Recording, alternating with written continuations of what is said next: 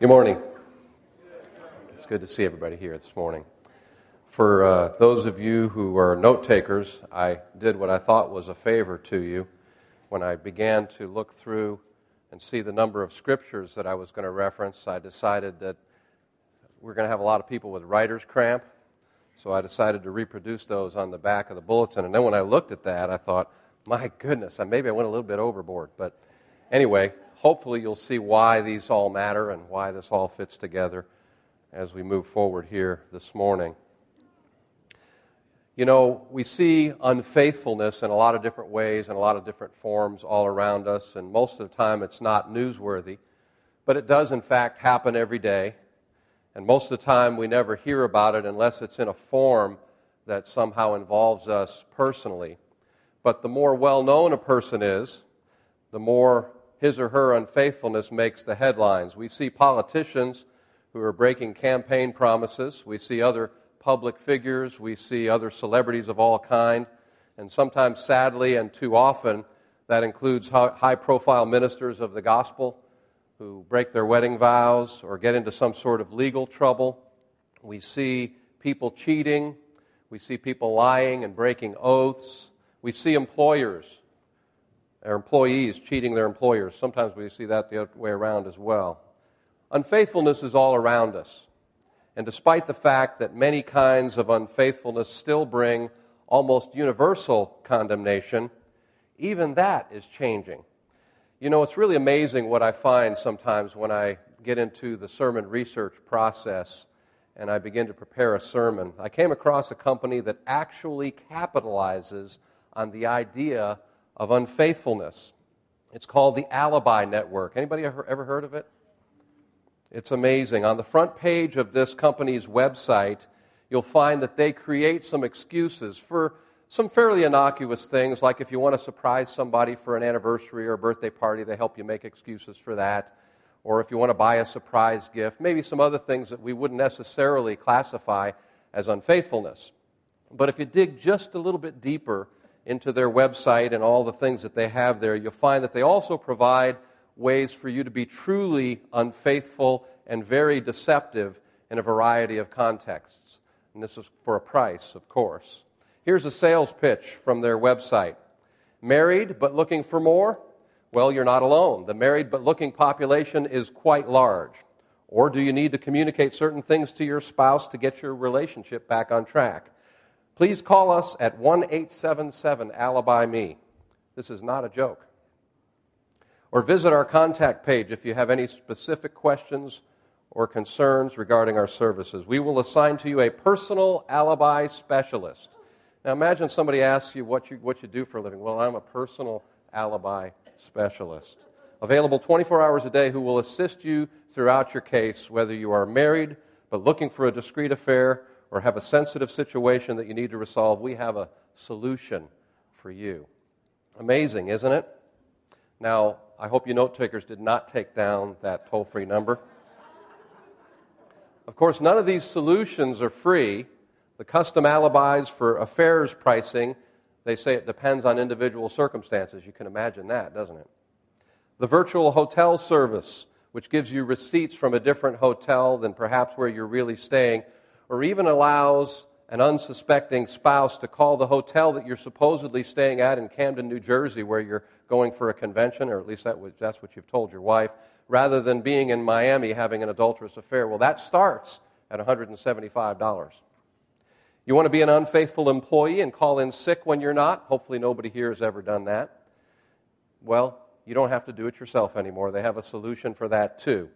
Call in sick service provides clients with cast iron sickness alibis. We would call a place of your work for you and pretend to be your doctor, dentist, or a spouse and tell your boss that you can't come in so you will not have to fake it on the phone. I'm so glad. How about this handy alibi? Do you need a part time or full time job so you have a valid reason to be away from home? Are you embarrassed to be unemployed and want to create an impression that you have a job or even own a business?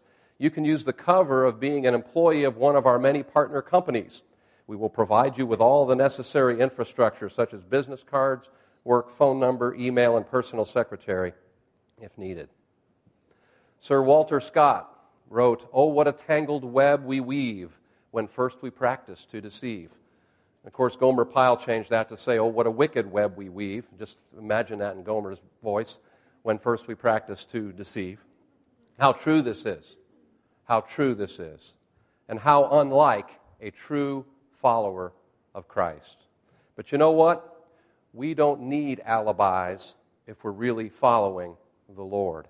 Because God has shown us a better way to be faithful to Him and to be faithful to what He has commanded. The Word of God proclaims God's faithfulness to us. We even proclaimed it a lot in our worship this morning. Again and again, we see examples of God's faithfulness and all of His dealings with us. You know, a couple weeks ago in our house church, Andy Abrocta shared, and he shared a testimony of all the things that have happened to him in the last six years or so of his life. And at the end of his talk, all I could think about was the faithfulness of God and how God had proven himself faithful in Andy and Dorothy's lives through the most challenging times of their lives. Here's one of the first scriptures we're going to look at of the many. Deuteronomy 7 9. Know therefore that the Lord your God is God. He is the faithful God, keeping his covenant of love to a thousand generations of those who love him and keep his commands. I could quote dozens of Psalms to testify to God's faithfulness. I won't quote dozens, just a lot. I'll cite just a few here right now. Psalm 33, verse 4 For the word of the Lord is upright, all his work is done in faithfulness. Psalm 36, 5. Your love, O Lord, reaches to the heavens, your faithfulness to the skies, describing the vastness of God's faithfulness. But you, O Lord, Psalm 86, 15, are a compassionate and gracious God, slow to anger, abounding in love and faithfulness. Psalm 89, 14, righteousness and justice are the foundation of your throne. Love and faithfulness go before you. These are just a few examples. I could cite many more, and in fact, we will look at many scriptures this morning that speak with absolute clarity one of the most encouraging and tremendous truths about our great God. He is indeed faithful. As we move further into today's message, you'll note how many times we quote from Psalms to speak of God's faithfulness. But when contrasted with what we see around us, it begs the question God is faithful. Scripture speaks of that with great clarity. But how does this apply to me? It begs the question what does God expect of me in terms of faithfulness? For the follower of Christ, that answer is just as clear as Scripture's proclamation of God's faithfulness. We can be faithful. We can be like God. An amazing thing to consider. Not perfectly, not completely, but if we believe what it says in 2 Corinthians chapter 3, verse 18, we who with unveiled faces all reflect the, reflect the Lord's glory are being transformed into his likeness with ever increasing glory. If we believe this, then we can indeed be like God in his faithfulness. Galatians chapter 5 verse 22 and 23 which tells us the nine fruits of the Spirit. The fruit of the Spirit is love, joy, peace, patience, kindness, goodness, faithfulness, gentleness, self control. As Christians, we have the Holy Spirit living inside of us. The fruit, the natural outgrowth of that Holy Spirit power, which is always working to change us, to transform us into His likeness, includes each of these nine things that we just read in Galatians, and one of those qualities is, in fact, faithfulness. The Spirit fights against sin, not merely in defense, but also in attack by producing in Christians the positive attributes of godly character, all of which are evident in Jesus in the Gospels. I think we have somewhat of an understanding of what God's faithfulness means. We've seen it at work in our own lives, we've seen it at work in the lives of other people. We've heard it preached fairly regularly, fairly often from this pulpit. But even recognizing that we are to be faithful as we are transformed into His likeness, we also know that we're not God. And we can't imagine being perfect in faithfulness as He is. We may be faithful in many things, but our faithfulness can never be as vast as God's, which Scripture says reaches to the skies. Our faithfulness isn't perfect, as this Scripture tells us it is. In Isaiah 25 1, O Lord, you are my God. I will exalt you and praise your name, for in perfect faithfulness you have done marvelous things, things planned long ago. So here's where we have to step back and ask the question how faithful do I have to be? How faithful can I be? I think it's very interesting to note that God seems to be in the habit of giving us seemingly impossible standards to attain to. How about this verse from Matthew chapter 5 verse 48? Be perfect, therefore, as your heavenly Father is perfect. Or how about this one from 1 Peter chapter 1 verses 15 and 16? As he who called you is holy, you also be holy in all your conduct because it is written, Be holy, for I am holy. So, though these admonitions seem a little bit unattainable and rather daunting to us, they must not be in God's view, or Jesus wouldn't have said what he said, nor would Scripture contain these examples for us, these commands. Faithfulness is clearly listed as a fruit of the Spirit. So we also know that this is not something that we can do on our own.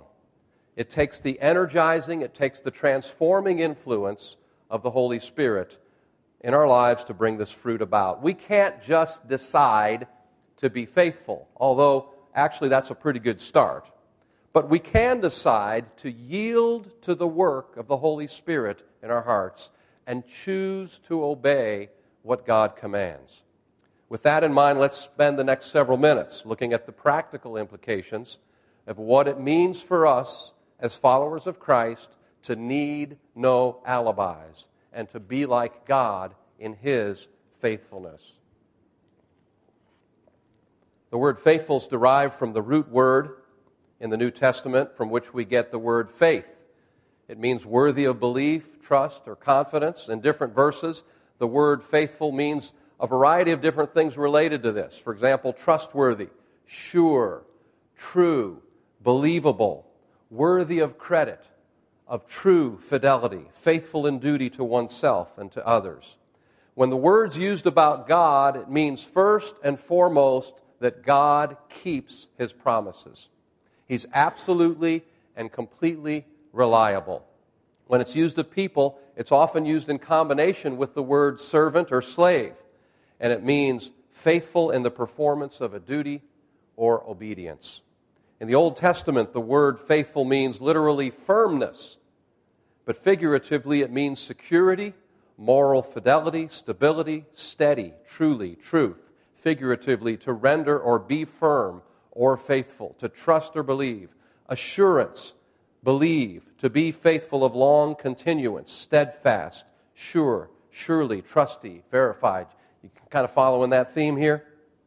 In the Old Testament and the New Testament, the words translated faithful or faithfulness are strongly associated with the word truth. Holman Bible Dictionary has this to say about the word faithful steadfast, dedicated, dependable, and worthy of trust. It's derived from the Hebrew root having the basic meaning to trust a person or to believe a statement. This is the same root that gives us the word amen. The derived meaning is that the one so described is trustworthy, dependable, trusting, or loyal. The faithful God keeps his covenant, and the faithful people keep his commandments. In the New Testament, the adjective faithful is a derivative of the Greek noun meaning faith, as we noted a moment ago. Here we get the translation faithful as a natural derivative of faith. Once again, the fundamental meaning is that the one so described is trustworthy and loyal. The root idea is that one has fidelity toward another person or toward God. For example, in 1 Corinthians 7:25, Paul commended himself to the Corinthians as one who is faithful, as the King James translates it, or trustworthy, as the New American Standards uh, version translates it. In Revelation 2:10, the church in Smyrna and subsequent readers are commanded be faithful unto death. And in Ephesians 1 1, Paul addressed the letter to the faithful in Christ Jesus In other cases, however, faithful describes God's mode of relation toward persons or toward God's creation. Many of these passages speak of God as faithful in order to comfort and encourage Christians. The faithful person is steadfast, unchanging, and thoroughly grounded in relation to the other. This sort of fidelity or faithfulness is used in both the Old and New Testament to describe God's relation to the world and to describe the quality of the relationship that Israel and Christians are called to have with God and with one another. So, faithfulness is a divine characteristic, it is a fruit of the Spirit. For us as Christians, it means consistently doing what we say we will do. Faithful people are people you can count on through thick or thin. Faithful people are reliable, they're trustworthy. You can trust them with anything, you can trust them with your life. Disobedience or sin is unfaithfulness. Not following God is unfaithfulness. We see in Scripture that God is faithful even when we are not. Even the song we heard before the sermon this morning references this idea. We see in Psalm 89 if his sons forsake my law and do not follow my statutes, if they violate my decrees and fail to keep my commands, I will punish their sin with the rod, their iniquity with flogging, but I will not take my love from him, nor will I ever betray my faithfulness. God's faithfulness protects us. We see that in Psalm 91, verse 4. He will cover you with his feathers, and under his wings you will find refuge. His faithfulness will be your shield and rampart. Well, that raises a question, too. How can we be protective in our faithfulness? I think an easy analogy here is parental protection. Our faithfulness as parents can protect our young children, especially. That can be difficult in our culture. That can be difficult anywhere, as the world is a dangerous place, physically and spiritually. The reverse can be true. Our unfaithfulness as parents has the potential to put children in harm's way. Now, beyond the parental analogy, I think of our nation and our world. I think of the analogy of the finger in the dike. You know the story? Anybody who, who remembers the story from Hans Brinker and the Silver Skates? It's a story about a Dutch boy who saved his country. It's a story within the story of that uh, book, Hans Brinker and the Silver Skates. You may remember that the Netherlands is below sea level, much of the Netherlands, and the nation relies on a series of dams and levees to hold back the sea and prevent a catastrophic flood. Well, the story goes that this Dutch boy saves his country because he notices a hole in the dike. It's leaking. So he puts his finger in the dike. The boy stays there all night in spite of the cold until the adults of the village find him and then they make the necessary repairs. In many ways, I wonder how much the faithfulness of Christians in this country, the faithfulness of Christians in other parts of the world, their faithfulness to pray, their faithfulness to reveal the love of Christ in the way we live our lives, is kind of like the Dutch boy holding his finger in the dike, protecting, preserving, and holding back the tide of evil. God's faithfulness is praiseworthy. We see this also in Psalm 91 and Psalm 115. Psalm 91 reads, It is good to give thanks to the Lord and to sing praises to your name, O Most High, to declare your loving kindness in the morning and your faithfulness by night. In Psalm 115, verse 1, Not to us, O Lord, but to your name be the glory because of your love and faithfulness. Is our faithfulness praiseworthy? Well, clearly not praiseworthy like God's is, not to that level. But can someone looking at our life say about us, that person is faithful in this way, or in that way, or in that activity, or in the way they love? I can think of people about whom I can say that. And I have said that. This person is faithful. I can think of others about whom I probably wouldn't say that. God's faithfulness is also everlasting. It doesn't end with us, it doesn't end with our children or our children's children. We see that proclaimed in Psalm 100, verse 5 For the Lord is good, his loving kindness is everlasting, and his faithfulness to all generations.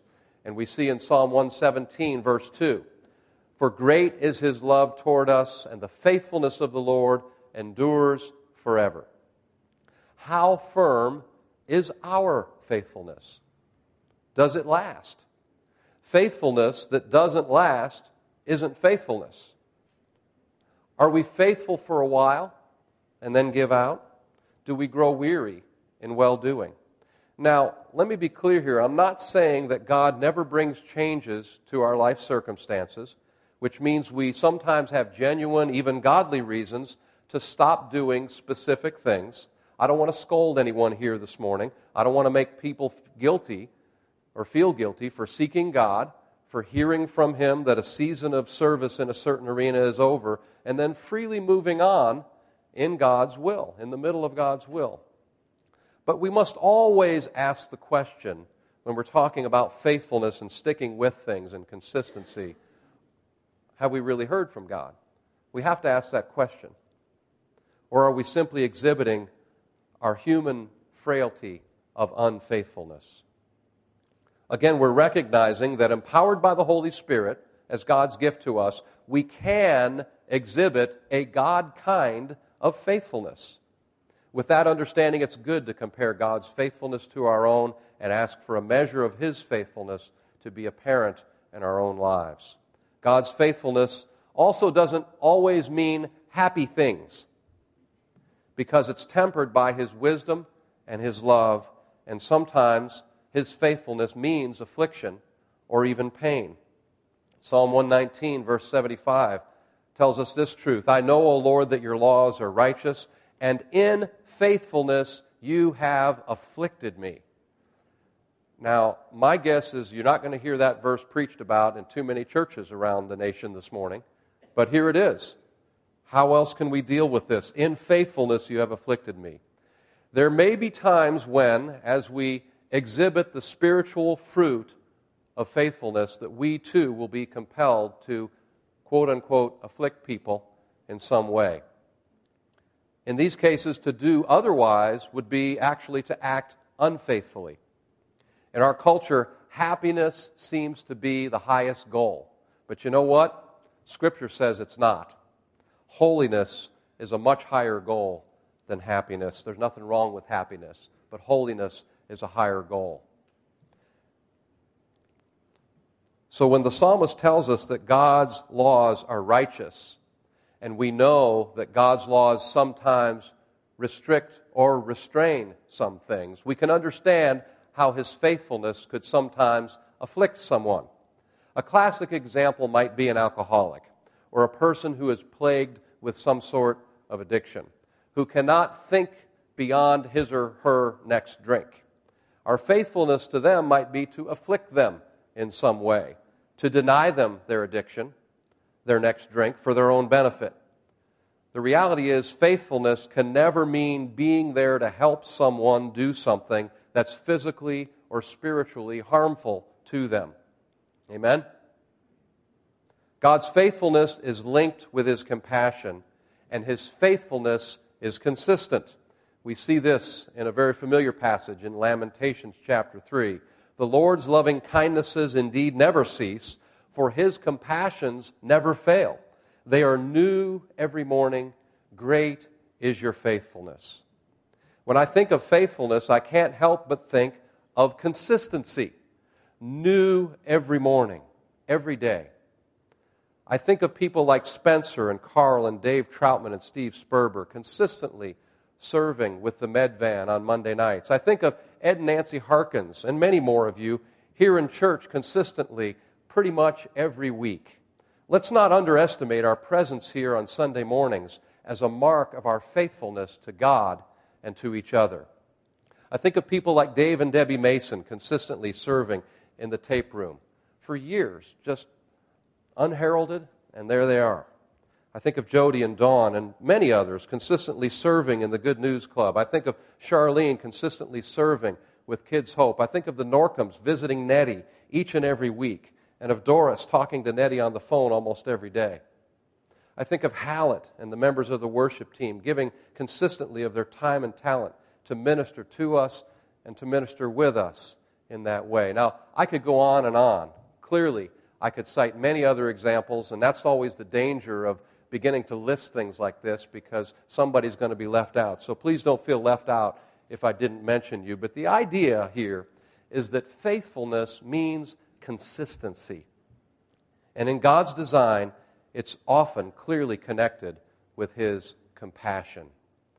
For us, another thing faithfulness means in terms of God's gifts to us, when God gives us gifts, and we're not just talking about material gifts, we're talking about emotional, spiritual gifts, things that he resources he gives us. One of the things that faithfulness means is use it or lose it. There's a passage of scripture, familiar passage, a parable that Jesus told in Matthew chapter 25. It's a little bit of a long passage, but I'm going to read the whole thing because it relates to what we're talking about here this morning.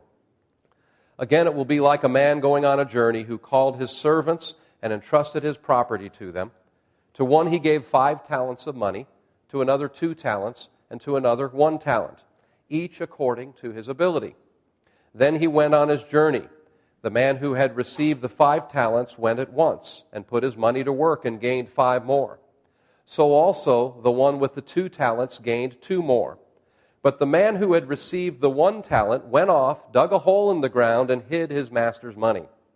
After a long time, the master of those servants returned and settled accounts with them. The man who had received the five talents brought the other five. Master, he said, you entrusted me with five talents. See, I have gained five more. His master replied, Well done, good and faithful servant. You have been faithful with a few things. I will put you in charge of many things. Come and share your master's happiness. The man with the two talents also came. Master, he said, You entrusted me with two talents. See, I've gained two more. His master replied, Well done, good and faithful servant. You have been faithful with a few things. I will put you in charge of many things. Come and share in your master's happiness. Then the man who had received one talent came. Master, he said, I knew that you are a hard man, harvesting where you have not sown and gathering where you have not gathered seed, scattered seed. So I was afraid and went out and hid your talent in the ground. See, here's what belongs to you. His master replied, You wicked lazy servant. So you knew that I harvest where I have not sown and gather where I have not gathered scattered seed? Well, then you should have put my money on deposit with the bankers so that when I returned I would have received it back with interest. Take the talent from him and give it to the one who has the ten talents. For everyone who has will be given more, and he will have an abundance. Whoever does not have, even what he has, will be taken from him and throw that worthless servant outside into the darkness where there will be weeping and gnashing of teeth. Now, this is kind of a scary parable here. It's kind of scary if you think about it. One thing this parable's not about, it's not about money. It's not about an investment strategy and how to make big bucks in the stock market. It's about what God gives us and how we use it. It's about stewardship and it's about godly stewardship. And godly stewardship means faithfulness. Whether we're given great talents, gifts, or money, or whether we're given small things, God expects us to be faithful to use well what He has given us. Note that the master in this parable gave the talents according to the ability of each individual. He gave five to one, two to one, one to one. No one received more or less than he could handle.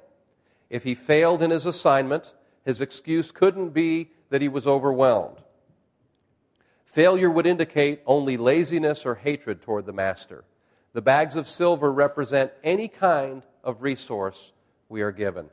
God gives us time, gifts, and other resources according to our abilities, and He expects us to invest them wisely until He returns.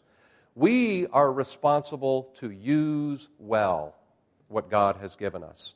The issue is not how much we have, but how well we use what we have. And again, this is applied to any kind of material resource, but also our personal resources in terms of time and energy and giftings. God doesn't require us to do the same things as those who have greater gifts in one area or another. But this is not a reason why we should do nothing. 2 Corinthians chapter 8 verse 12 says, "For if the willingness is there, the gift is acceptable according to what one has, not according to what he does not have." We can't give what we don't have, and God is more aware of what we really have and what we don't have even than we are sometimes. We also see the master chastising the last servant for being lazy. God will judge us not just for doing wrong, but for not doing right. The servant didn't make any use of his talent. He was given this talent and he hid it away. He showed in this that he was lazy. Lazy is the opposite of faithful. I found this great quote from Matthew Henry Money is like manure, good for nothing in the heap, but it must be spread. Yet it is an evil which we have often seen under the sun, treasure heaped together, which does good to nobody.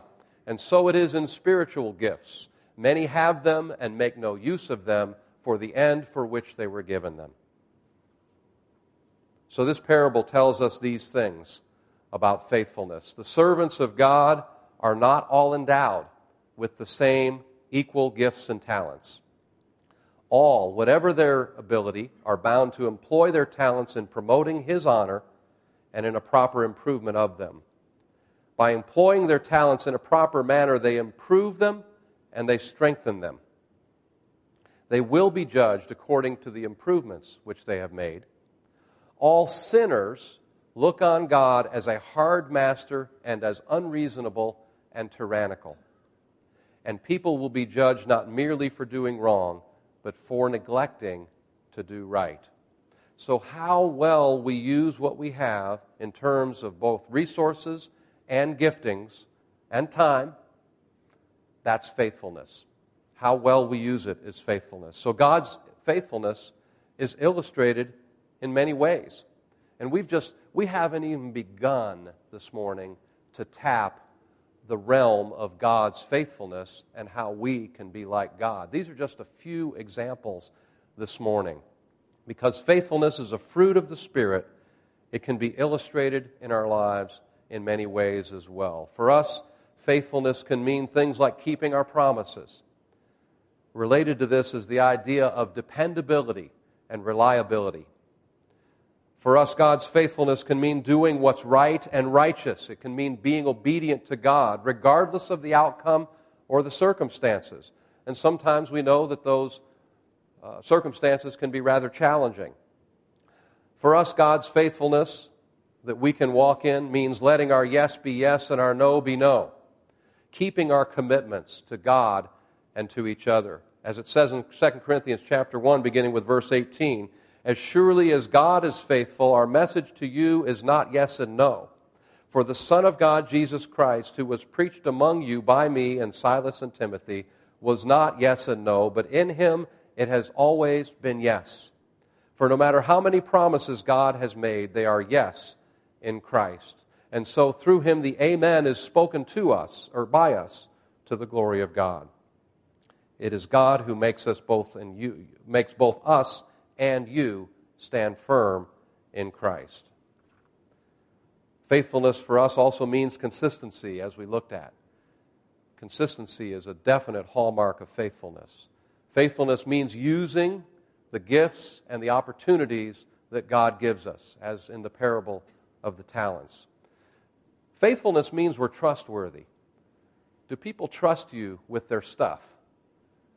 That means their emotional stuff, their spiritual stuff, or their things. Can people trust you with things?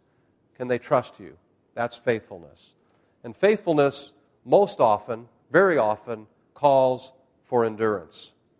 In Revelation chapter 13, verse 10, it says, If anyone is to go into captivity, into captivity he will go. If anyone is to be killed with the sword, with the sword he will be killed. This calls for patient endurance and faithfulness on the part of the saints. Faithful endurance and patience and faithfulness and on the part of the saints. There's a minister named Fred Craddock who talked about this idea. He said, To give my life for Christ appears glorious. to pour myself out for others, to pay the ultimate price of martyrdom, I'll do it. I'm ready, Lord, to go out in a blaze of glory. We think giving our all to the Lord is like taking a $1,000 bill and laying it on the table. Here's my life, Lord, I'm giving it all. But the reality for most of us is that He sends us to the bank and has us cash in $1,000 for a bunch of quarters. We go through life putting out 25 cents here and 50 cents there. We listen to the neighbor's kids' troubles instead of saying, get lost. We go to a committee meeting. We give a cup of water to a shaky old man in a nursing home. Usually, giving our life to Christ isn't glorious. It's done in all those little acts of love, 25 cents at a time. It would be easy to go out in a flash of glory. It's harder to live the Christian life little by little over the long haul. That's what faithfulness is little by little over the long haul. It's clear that faithfulness is demonstrated, it's not just spoken of. We can talk all day about being faithful, but we must demonstrate this. Psalm 33 4 For the word of the Lord is right and true, he is faithful in all he does. He's faithful in all he proclaims, yes, but he is faithful in all he does. It's also clear that we can grow in God's faithfulness. Psalm 37, verse 3 Trust in the Lord and do good, dwell in the land and cultivate faithfulness. I like that image. Cultivating faithfulness. What do you do when you cultivate? You plow it up and you keep plowing it up. I like that image. It's interesting to note that faithfulness is one of the names of Jesus. In Revelation chapter 3, verse 14 and 19, verse 11, the passage in Revelation 3 reads, To the angel of the church in Laodicea, write, These are the words of the Amen, the faithful and true witness, the ruler of God's creations, referring to Jesus. And in Revelation 19:11, and I saw heaven opened, and behold a white horse, and he who sat on it is called faithful and true.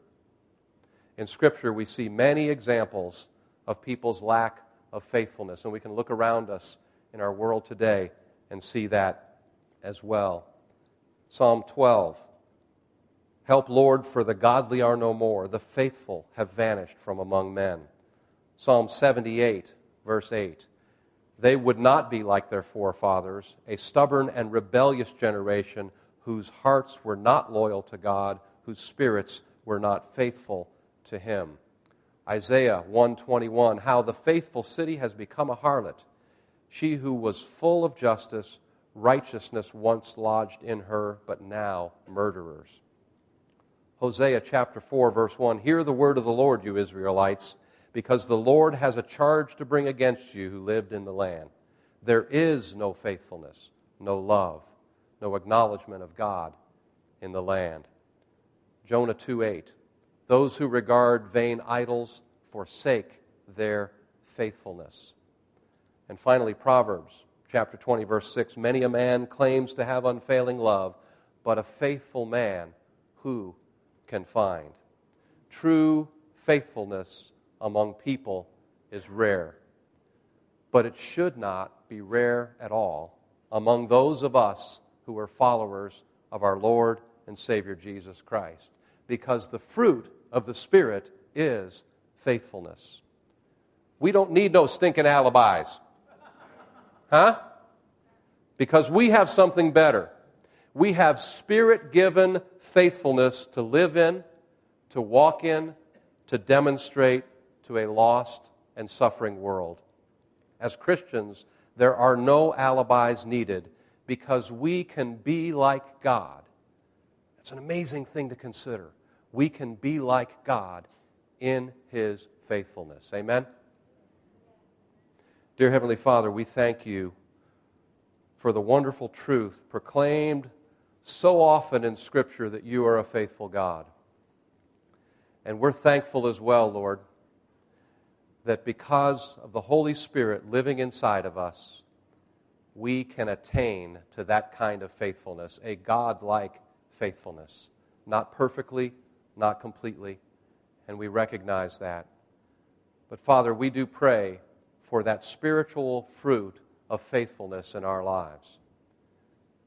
We do pray, Heavenly Father, that your Holy Spirit would empower us and strengthen us to be faithful. Faithful to you, faithful to each other, faithful to our commitments. Help us to be trustworthy and dependable and reliable in our own individual spheres of influence, to hear clearly from you and then to follow in the path you set before us with faithful hearts to love and serve the Lord. We thank you, Father, for your word. Help us to ponder it in these coming days how you are faithful and how we can be like you in your faithfulness. Lord, and we pray that your Holy Spirit would also bring conviction into our lives. Where we are not faithful, Lord, we pray that you would help us to grow in faithfulness, Father, even as your word says that you can transform us into the image and likeness of God. We pray that you would do that in this arena, especially, Lord, in our faithfulness. We thank you for this, Lord. In Jesus' name we pray. Amen.